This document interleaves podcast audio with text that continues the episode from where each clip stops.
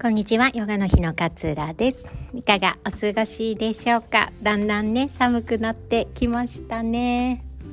えー、私はこの間の再建手術をね、えー、8月にしたんですけれどもちょうど、えー、再建手術してから2ヶ月が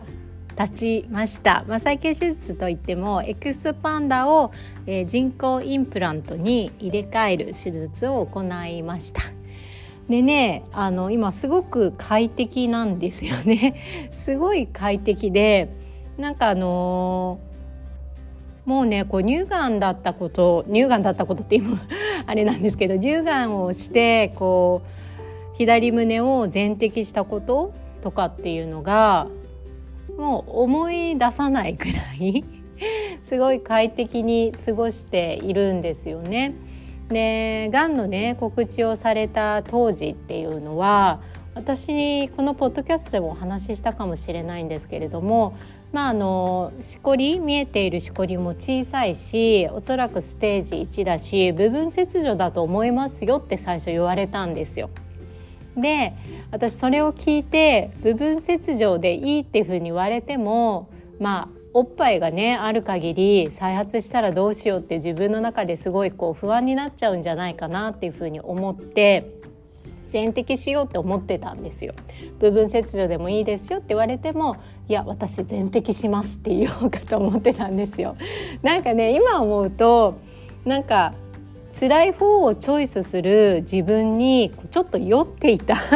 部分もあったんですよね。その時。なんか勇気ある行動でしょ私。みたいにこう思っていた部分があったんですけど。実際ね MRI の検査を受けてそのがんの細胞の広がりを見た時にあのしこり自体は小さいんだけれども、まあ、広がりが見えるのでがんの細胞がんを全部取り除くっていうことを手術の目的として考えたのであれば全摘をした方がいいですって最終的にお医者さんに言われたんですよ。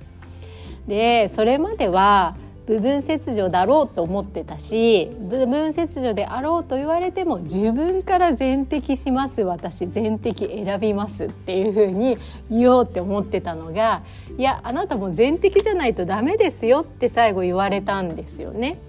それがすごいショックだったんです。あ私全摘しなきゃいけないぐらいがん細胞が広がってるんだって思って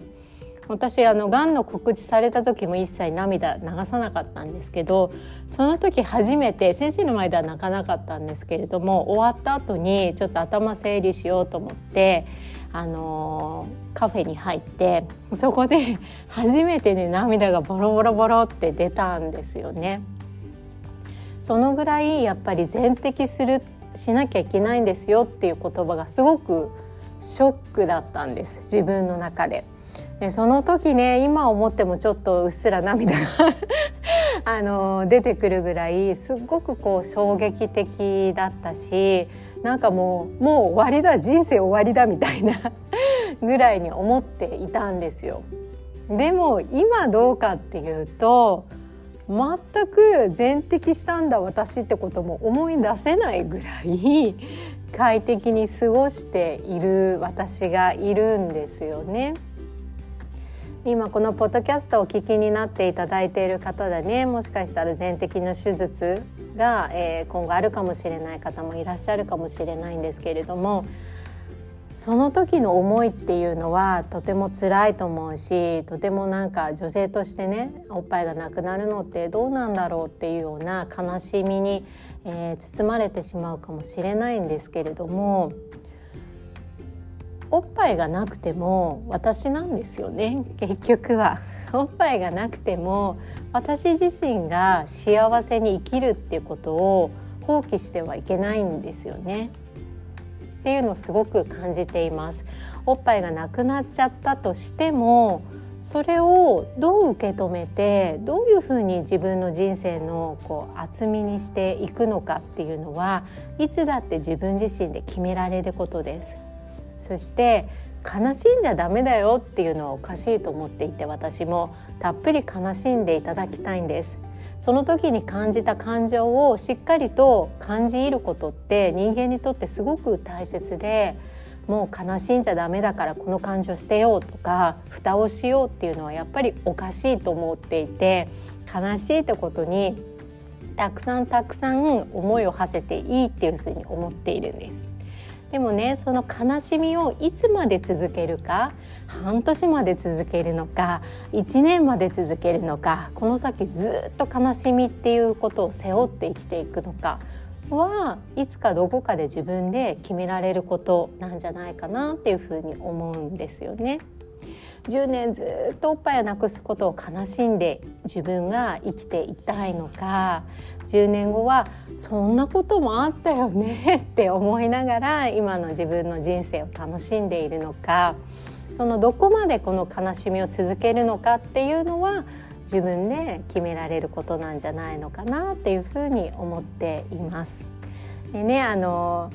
悲しまない方がいいよもうそんな風に苦しまない方がいいよっていうのはやっぱりねあのどっかで思うかもしれないけれども悲しい時に悲しまないって選択するのってすごいやっぱ難しいんですよね。ストレスがかかるんです。だって悲しいし悲しむ理由がそこにちゃんとあるから。なので悲しみながらもいつまでこの悲しみを続けるのかっていうのを自分の中で決めていくことが大切なんじゃないのかなっていうふうに思います。今日はねちょっと再建手術して2ヶ月経ったのでそんなお話をシェアさせていただきました。あのー、前回ねやって大変好評だったジャーナリングと、えー、マインドフルネスの無料体験会11月もね実施をする予定でございます。また予約ページができましたらねこちらのポッドキャストでもご案内させていただければと思います。では今日もあなたらしい穏やかな一日お過ごしください。さようなら。